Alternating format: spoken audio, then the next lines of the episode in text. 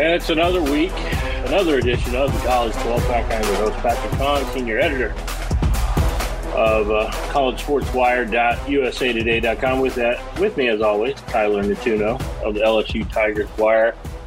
Uh, Tyler, we got a a pack show this week. Uh, I, I am glad to report that news broke before we sat down to record this podcast, as opposed to previous weeks where we talked about something and then not even two hours later it all came to a head. Um, big news out of Northwestern. Feels like we're doing a Northwestern update every week. Skip Holtz, special advisor to the head coach, while he's still a sitting USFL head coach. Uh, Tyler, what can you make sense of this? Because uh, to me, it doesn't quite make a whole lot of sense. Yeah, I mean, I think I can kind of see the logic behind it. I mean, bringing in a guy with head coaching experience for this situation makes a lot of sense, right? Like David Braun is a guy mm-hmm. who we've talked about before, like is is a newcomer to not just being a head coach, but newcomer to the FBS ranks in general. Has two years of uh, play calling experience. So, like er, at division at the Division One level, actually, not even FBS because he came from North Dakota State. So yeah, like I think bringing in a guy and Skip Holtz who you know has a lengthy tenure as a head coach kind of up and down, but pretty solid. I, I get it to an extent. What's interesting to me here, I guess, is the question of like, is he a guy to watch for the permanent job here? I mean, I would say like if Braun, I mean, the expectations going into this year at Northwestern are not like absurd. So if Braun can just kind of coast, I think he's got a pretty good shot of keeping that job full time. But if they overachieve and you know maybe the brass credits Holtz for that, maybe he becomes a candidate. I mean, like you said, he's kind of got his own gig already. He's you know won back to back titles in the USFL with the Birmingham Stallions. So you know. Would he leave that for Northwestern? Probably because it's a lot of money. Um, but yeah, I just think that to me is interesting because, like I said, you know, bringing in a guy with experience makes sense, and then the other side of that coin is, you know, is this a guy to watch as potentially, you know, angling for the full time job? Yes, uh, that, that's a tough one. I mean, and it's not like Skip Holtz doesn't have experience at a high level at the collegiate level, right? Um, yeah, the, the expectations are going to be really low, but at the same time, do, Braun just felt like the move they had to make, regardless. Um, nobody's out there right now ready to make a move to take over a program less than a month from kickoff, you know, and, so they had to make that move. Skip Holtz, yeah, it's a smart move, I think. And that would be interesting if Skip Holtz ultimately ends up being the head coach. Uh, we'll see as the coaching carousel spins. It's already started spinning, which is crazy to me. Uh, but let's get into the big thing that everybody's talking about right now Pac 12 media deal. Report came out yesterday. Oh, I'm sorry. Report came out on Tuesday because uh, you're probably listening to this on a Thursday or Friday. Uh, on Tuesday, it came out. Pete Thamel reports Apple TV. That's the deal. Very similar to MLS. Uh, but the big caveat here is oh, you want to make money, uh, Pac 12 schools? Uh, you're going to have to sell subscriptions. Uh, this feels like George Kliavkoff, however you say his name. I'm sure I'm butchering it. Uh, it kind of feels like he went to Larry Scott and said, "Hey, can I copy your homework off you know the last media deal they did?" uh, Pac 12 uh, network needed to sell subscriptions as well. Uh, the jokes are flying, Tyler, uh, with this deal. And I, I, don't think anybody's surprised by that. Yeah. Uh, it's been a bit of fun week in the Pac 12. And by that, I mean it has not been a fun week in the Pac 12. Um, so let's not bury the lead here too much because apparently Friday news dumps no longer exist. And now the prime time to drop news is Wednesdays around 6 p.m. Eastern. Because last week, just hours after we recorded, Colorado obviously, you know, news starts to leak that they're leaving the conference. And, you know, now other people are following suit, following suit. I mean, we could be looking at a breakup of the Pac-12, and this is all significant when it comes to the media deal because obviously not having Colorado in for this round of negotiations probably devalues the conference a little bit. Look, we don't know the figures of this Apple TV deal, at least definitively. Uh, most of that's kind of remained pretty ambiguous. But what we can pretty much say definitively is it's not going to pay out as much on a per school basis as the Big 12 deal did um, a couple months ago. And, you know, this deal is going to, you know, if this were agreed to, it would be a fully streaming deal. And like you mentioned, this brings a whole level of, of, of, of questions about, you know, who's going to actually pay for this product, right? Because like, I mean, I don't have Apple TV, but from what I under Apple TV Plus, but from what I understand, you know, so they you'd have to pay the baseline subscription fee, but also so they have, like you said, the MLS package. That's an additional, I think, like sixty bucks a year or something like that. I'd assume so. The, the way it works, uh, not to interrupt, but the way it works no, is they're paying seventy nine ninety nine if you're an Apple Plus subscriber. Mm-hmm. If you're not, it's ninety nine. Yeah. So there's different. Yeah. Tiers. So I mean Yes, I mean, and I would assume that any Pac-12 package would probably be like about that price, if not more expensive. Like, are people really gonna pay for this to watch like Oregon State and Cal? I don't know. Here's my deal: if I, if if SEC came out with SEC Plus only on Apple TV, I would buy that right now. You cannot convince yeah. me to buy the Pac-12 package. I mean, There's honestly, I might have that I want to see. I'm an absolute psycho, so I might, but like I am, I do this for a living and I love college football and I am debate, like it's a debate for me. I don't know how any, you would convince any casual fan to go for that. That's not just like a diehard Cal fan or whatever. Are, are you but, saying that you're part of the sicko committee? I, you know, I, I am, I do consider myself part of the sicko committee. Card carrying yeah, member, Tyler Nitchino. card carrying member. But so, yeah, I mean, like, this is just a really tough situation. It's a hard sell. I mean, obviously, I think the Pac 12 wants to get this done as soon as possible. They met with the teams, nothing's done. Looks like they're going to have to meet again. I don't think this is a very compelling offer. And when you've got potentially half the league, if not more, looking to jump ship, I don't know if this is going to save you. So that brings me to my next topic Let's talk about it. Realignment Havoc. I'm excited about this. Uh, we could have Havoc. Uh, you know, when I wrote my notes for this podcast, Tyler, we did not know that Havoc was coming, but the Big Ten, uh, according to a report from Dan Wetzel, and it has been confirmed by several other insiders, the Big Ten is looking at four schools, four, count of four, of Pac 12. Uh, we're talking Stanford Cal. Those are the throw ins. but they want the big dogs, Oregon and Washington. Um, that would leave the Pac-12 with uh, five schools. Oh wait, Arizona, Arizona State, Utah, all rumored to go to the Big 12. So that would leave the Pac-12 with, um, if my math is correct too.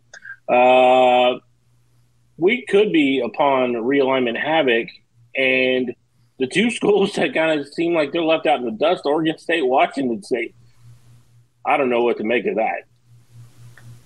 Yeah, I mean, um, you know, the the developments, and we'll we'll get into this more a little bit in a second. But you know, the developments with the Arizona schools, with Utah, that was you know that's one thing, and that's I think a blow. I think if they lost those schools, it would hurt a lot. But I don't think that's necessarily like the death blow to the conference. But yeah, this was pretty much the worst case scenario. Um, the Big Ten coming calling for Oregon and Washington. That's what I think everyone was afraid of if they go and if they just go with the all academic angle and take Cal and Stanford too, like yeah, I think we're witnessing the breakup of this conference. And I mean, so I mean, obviously, you know, Wetzel's report seems to confirm the Big Ten looking to expand.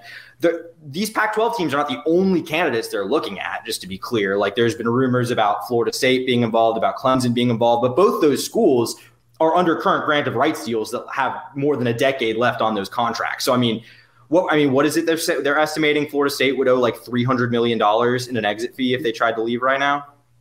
Yeah, according to Jeff Swaim, that would be yeah. the three hundred million. Clemson's we know is probably north of a hundred million. Nobody's paying nine figures to get out of that deal, at least right now. I don't think. Yeah.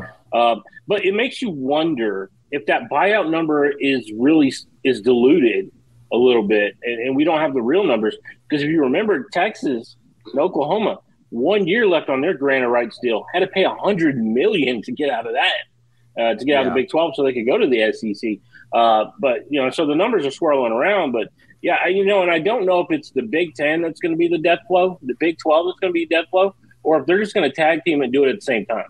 Yeah, and, and, I think you know one thing I do real quick before we move on. I do think it's worth pointing out that the uh, head of, I believe he's the head of the board of regents for FSU, um, has has gone on the record and is basically saying that the the grant of rights deal is not going to be the obstacle that keeps Florida State from leaving the ACC if they want to. So I mean, they seem to think it's viable. We'll see how that actually plays out when we have a better feel for what the actual numbers are and stuff. Um, but I think you know, going back to what this could all look like, like you said, if if the Big Twelve and Big Ten kind of at the same time come in and treat the Pac twelve like a buffet.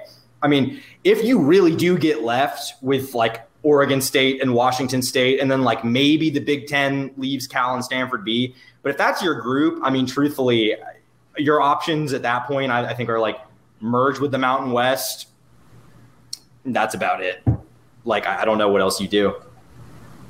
Uh, and we're going to get into all of that and what this could mean in the grander scheme uh, pretty soon. But let's let's talk about those corner schools. Uh, Arizona, Arizona State. Uh, we know the Board of Regents met earlier this week. Not even 30 seconds after they started their meeting, they went to an executive convening, uh, cut the feed, cut the feed. They didn't want anybody to know what they were talking about. I, I think it's a formality. We know what they're referring to. They have an invitation on the table to the Big 12 with guaranteed money. Because uh, I don't know how you convince these school presidents and athletic directors to put together a budget based on what you could make. Uh, it seems like a this it might it might be a formality at this point. Arizona, Arizona State, uh, Utah might have to go begrudgingly uh, to the Big Twelve with BYU. Sign me up for the Holy War in 2024 as a Big 12 game. I would love to see it. Yeah, I, I mean, uh, not exactly surprising that the Arizona Board of Regents wouldn't want that to be public. Um, you know, I think what, one thing that I think is worth noting about that is that uh, I think a lot of the smoke has mostly been around the University of Arizona. Um, but that board of regents does oversee Arizona, Arizona State, and Northern Arizona. So um, just just to kind of clarify that the meeting has to do with all of the Arizona schools, not just the mm-hmm. University of Arizona. Um, and yeah, like you said with Utah, I mean, you know, there's probably some, I guess you could call it bad blood about having to follow up BYU to the conference. Get over yourself. I mean, this is the new reality of college football I mean, if the Big Ten is looking at you know schools like Florida State and Clemson for expansion potentially, or, or, or Oregon, they they're getting over themselves and, and, the you know the academic standards they've kind of held themselves to in the past. Not to not to like uh, take a shot at those schools academics wise, but they're not. You know, the, the Big Ten in the past that's you know presented an obstacle for school, for a lot of schools. Um, but yeah, I mean, it brings up an interesting point before we move on to uh, Dan Lanning. Um, I, I, can remember back, I believe it was around 2010, 20, 2009 maybe, Texas, Oklahoma, Oklahoma State, Texas Tech, a bunch of these schools talking about going to the Pac, and it's going to be the Big 12 that ends the Pac, or it could be. Uh, very interesting. Just to my, my, my, how the turntables, as the great Michael Scott uh, would say. Now let's talk about Dan Lanning, Oregon. Um, was this an unnecessary shot at Colorado, or uh, is there is there some bad blood there? Maybe uh, some recruiting trail um, friction. I don't know. Yeah, I mean, you know, uh, so for those of you that haven't seen uh, Dan Lanning at his press conference at Oregon Media Day to open up fall camp the other day, uh, they asked him about Colorado leaving, and he said, I'm paraphrasing, but basically he's like, I don't really have a reaction to it. I mean, they've been around the league for a while, and what do they? What have they won? What do they have to show for it? I can't remember anything. Uh, I mean, look, shouldn't really be surprising that this is the the way that people are kind of acting about it. I mean, Deion has kind of come in and, and upended everything. Um, you know, sort of the status quo across the board. Certainly rubbed not just coaches in the Pac-12, but coaches in other conferences. It's rubbed them the wrong way as well. Um, so you know, to come in and, and not to say that Deion was like leading the charge of the move to the Big 12, but he was certainly, you know, as a Texas guy, he was certainly in favor of it. Uh, so yeah, I think the way everything has played out, I'm sure has sort of left a sour taste in everyone's mouths, and they're all kind of feeling the anxiety.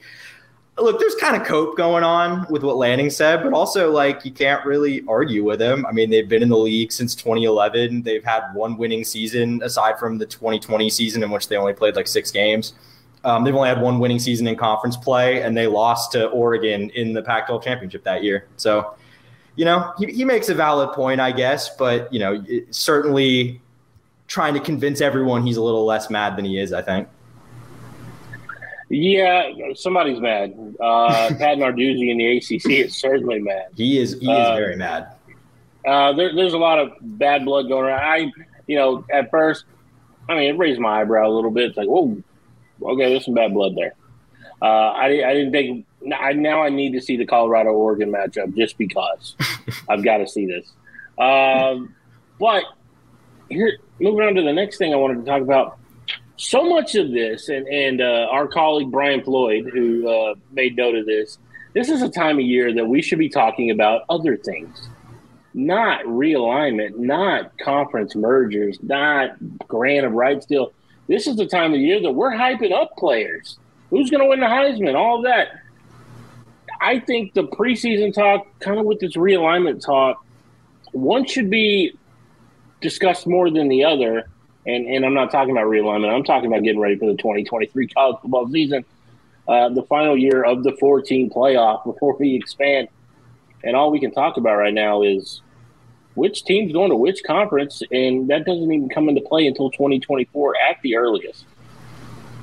Yeah, you're absolutely right. I mean, when it comes to this kind of thing, the sport just really loves shooting itself in the foot. I mean, it's it's August. It's August second. We're supposed to be talking about football. It's football time. Like you know, fall camps are getting underway. The first games are in like three weeks. Like it's t- that that's what should be the focus of the conversation. But because of the way this league, the sport as a whole structures the release of news, it, it's not. And this happened last year too, by the way. If you remember, right before the season started, they broke the news about the about uh, USC and UCLA going to the Big Ten and about Pac, uh, college football playoff expansion to uh, 12 teams. That all broke right before the start of the 2022 season. It completely overshadows it. And like, I'm not the first to make this point, but the NFL has figured this out. Like the NFL has a strict timetable for everything, and they have it set up so we're not talking about boring procedural legal developments on August 2nd.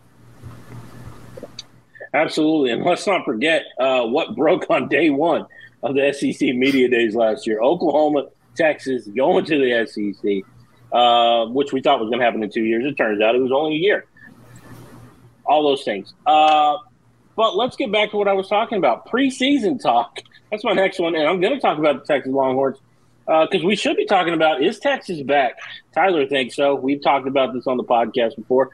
There's a lot to like about Texas this year. Now they're going to have targets on their back, but what is that any different than the other season? They're a team that's always televised. They're a team that everybody wants to talk about, and they've got a really good. I think they have a really good team this year.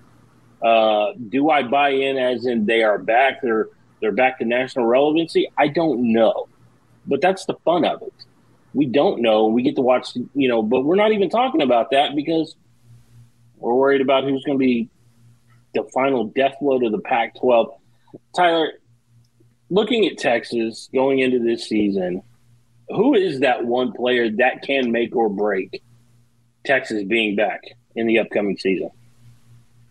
Yeah, you know, I think I'll actually mention a guy that I, I called my defensive uh, preseason MVP for the Big 12.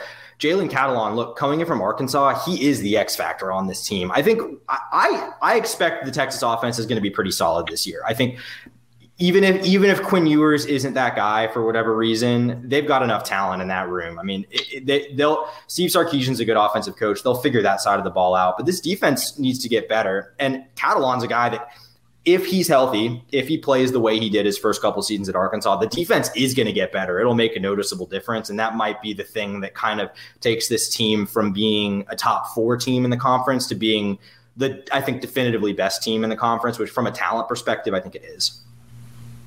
I'll say Jonathan Brooks, running back. Uh, we saw him a little bit. He's a guy I watched in high school run all over these kids down in Texas.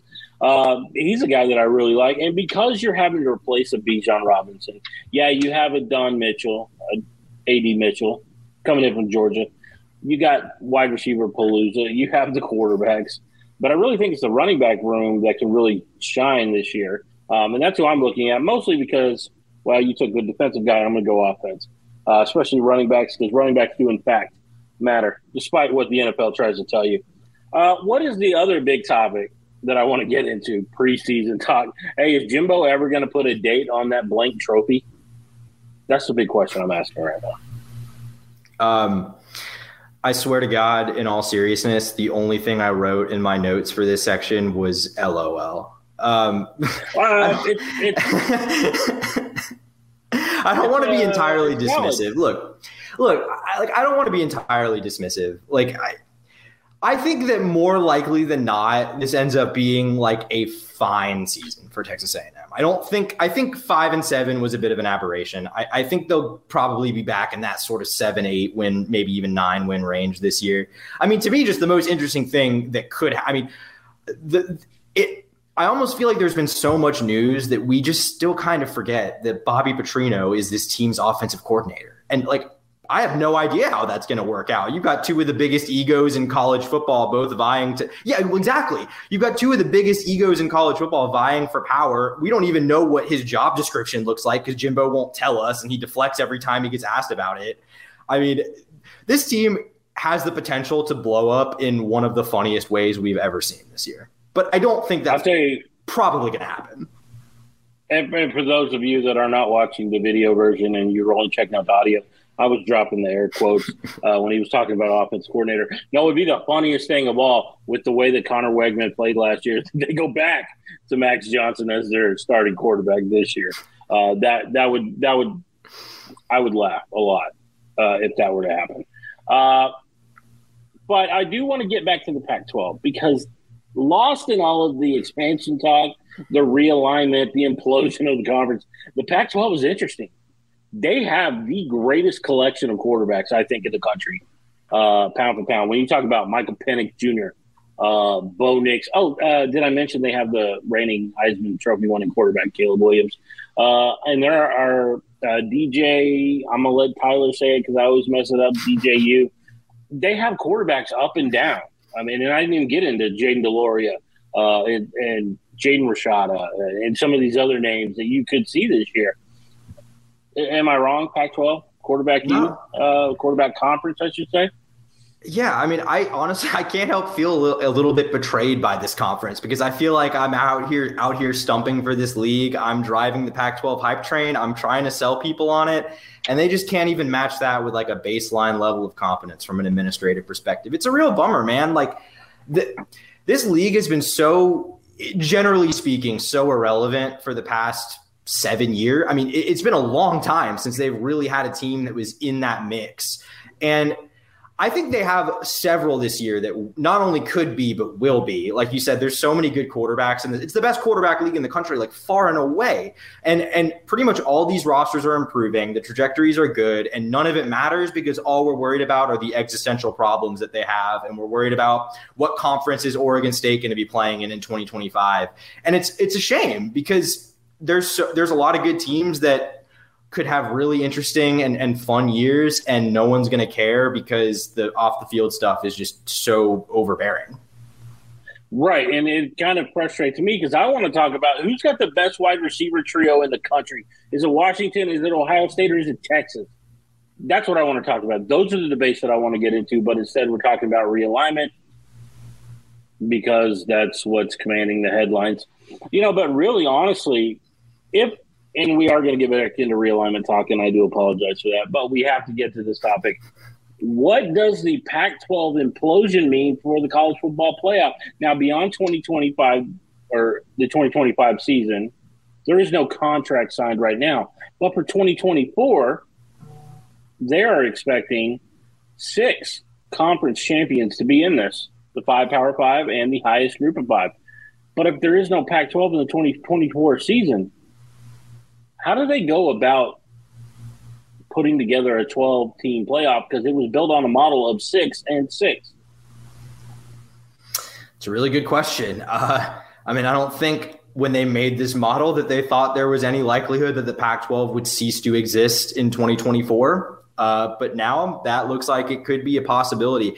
I mean, I, I just, it, I want to try to speculate and like come up with potential ideas, but it's just hard to say because there's just so much uncertainty about what is even going to happen, whether this league will exist. I mean, so like you said, you know, you've got the six spots sort of set away for for the conference, the six highest ranked conference champions. You could keep that system. I mean, you, there's no rule that says the Pac-12 has to be one of those six. I mean, you could just keep it and maybe the Sun Belt winner or the American winner or whatever unholy mashup of the Pac-12 and Mountain West comes into existence. You know, you could have a that champion make it. I think more likely than not, they would probably reduce it to five and add another at-large bid because at the end of the day, whoever that at-large team would be is going to bring more attention than whoever that extra non-power conference champion would be. Um, but like I said, right now there's just so much speculation and so much up in the air. It's just really hard to say but I'm sure they didn't uh, anticipate having to rework the system already before it's even began. That is for certain. It could be another group of five team. Probably not. I would think one is enough yeah. for the to as far as the champions go. Uh, we could see multiple group of five once the at large bids uh, are expanded to six. Uh, but there is something going on in the state of Iowa. I think we might want to talk about. Uh, it has come out Hunter Dekkers, quarterback of Iowa State, uh, has been accused of tampering uh, when it comes to the investigation of the state of Iowa, uh, which has named several Iowa and Iowa State players, including the kicker of Iowa, uh, betting the under on the Cyhawks game. That's a smart move. That is easy money. He actually lost that uh, bet though. They hit the over. Ooh. ooh. Yeah, that's tough. I th- I figured that they nailed it. I mean, we're talking about Iowa offense, but uh, now the the deal with with Hunter Dekkers and, and you know he put out a statement through his lawyers uh, through various social media channels and, and, basically said until this investigation is done, uh, he can't report to fall camp. And my question is, did he originate the whole I can't report to fall camp, or did the school say uh, you can't come to fall camp until this is dealt with? Uh, but either way, this is just the tip of the iceberg when it comes to the gambling. And we already saw what it did to Alabama having to go with a new baseball coach uh, after they found out that their coach was betting on games. Yeah. Uh, you know, this isn't the first time we've seen this, obviously, um, but it's it's a pretty serious situation. And and just to clarify, he's not just facing potential permanent ineligibility. He's been charged with the crime, so he's he's um, you know facing criminal charges. He this is just one of those situations where, like I said, he, this is probably the most high profile we've seen, uh, at least when it comes to a player. Like obviously the Brad Bohannon thing was a pretty big deal, but when it comes to a player violating it, you know, sitting starting quarterback. If Dekkers is convicted, obviously he'll lose his eligibility. This is, I, I don't look. I don't have anything against online gambling. I, I, don't want it to sound like I'm like taking an anti-gambling stance here. Like we cover gambling, we have gambling partners, or have have, have had gambling partners in the past. So like you know, it. I don't want to sound hypocritical with this, but like this is just a situation where the NCAA. I, I said something about this on Twitter. Like they, they just have to come down hard on these situations. It, you can't look, he, he put down, it wasn't just like he bet on one game, by the way. He put on, they approximate 366 online wagers, uh, total value of nearly three grand. And he bet on ISU games. You can't do that. The, and the rules couldn't be more clear. You're not allowed to bet on not only your sport, you're not allowed to bet on any sport on at any level that the NCAA offers. If the NCAA offers basketball, you can't bet on high school basketball. That's just the rule. I mean, like I said, I, I, rarely support the NCAA when they act like petty tyrants, but but in this case, they absolutely have to because you have to send a message. It, it's way too easy in the age of gambling, and as more states continue to legalize online sports betting, this is only going to become more pronounced. I mean, this is really just the tip of the iceberg, and I'm sure we're going to find a lot more high profile players. By the way, former Iowa player, currently with the Denver Broncos, among the players suspended by the NFL for betting on NFL games, is also facing criminal charges uh, in Iowa for betting on uh, Iowa games. So, I mean, this is just a really widespread widespread uh, problem in these states where it's legal. Yeah, you know, the interesting part is the NCAA is very clear in their bylaws. Uh, if you if you wager two hundred or less, they go over the sports wagering rules, and you have to go through prevention education. Uh, if it's between two hundred and one dollars and five hundred, not only do you have to go over the rules, the education, but you lose ten percent of your season's eligibility. If it goes beyond 500 to 800, 20%. Anything greater than 800 is a loss of 30%. However, the caveat I will bring up that if you wager on your sport that you play in, uh, or it is gone, you're done. Like if you if you're betting on your team, you're done. And, and to me, it kind of feels like Hunter Dekkers might be done if he did in fact bet on his own uh, team, uh, as, as the reports have shown. Uh, and you know, it's funny because even with the kicker that we kind of uh, mentioned at Iowa, uh, was using his mom's account. Dekkers was, uh, I, I, believe Dekkers, I, I don't want to misspeak here, but I did read a report. I believe that he was kind of doing it at the behest of his parents. Is what it seemed to, is what seemed to be the case from what I was reading. So regardless, you, cannot. Yeah. I mean, in their laws and their rules, and you know, oh, 100 percent. I yeah. we agree, right? The NCAA is, can be a joke at times, right? Uh, but in their laws, they basically say you cannot make a bet or provide information that will lead to a bet.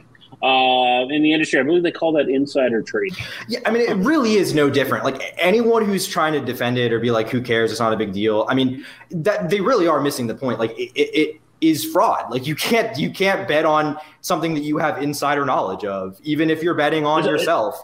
Like especially if it messes with the integrity of the sport. Exactly. It, and I mean, like I said, it's obviously it's, it looks a lot worse if you like bet against your own team because then it could look like you're doing like you know point shaving or that kind of thing. But like it doesn't even matter. You can't like if you have information at practice that other people don't have, that's you're committing fraud. Like that that is literally what insider trading is. Yep, and absolutely the fallout of this, it all boils down to. Uh, I feel like it's going to get worse before it gets better. The NFL is dealing with it. College is yeah. dealing with it. It's only a matter of time before they start gambling on high school games. Yeah, uh, this is just one of those things that they're going to have to work through as it becomes more prominent and more legal across the board. I'm sure it'll mellow out, but in the time being, for the time being, it's going to be a real problem. It will be a major problem. But that's going to do it for this edition of the College 12 Pack. Uh, we are taking a uh, one week hiatus next week, but we will be back just in time the following week to get you ready for week zero of the college football season. I'm excited to say that week zero. Uh, probably going to talk heavy no, Notre Dame versus Navy in Dublin, Ireland.